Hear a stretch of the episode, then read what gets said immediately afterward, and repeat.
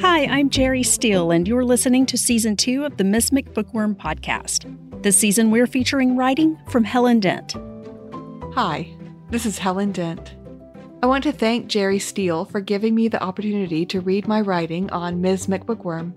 In the next 2 episodes, I'll be sharing 2 short stories, The Neighbors, a story about the transformative power of persistent love, and Selections from the Phone Book, in which a group of strangers finds unexpected and healing connections. My goal in these stories is to express the wonder of God's grace and His redemptive work in sometimes unusual and sometimes very ordinary circumstances. I hope you enjoy these stories. To find out more about me and my writing, check out my website, HelenDentWrites.com.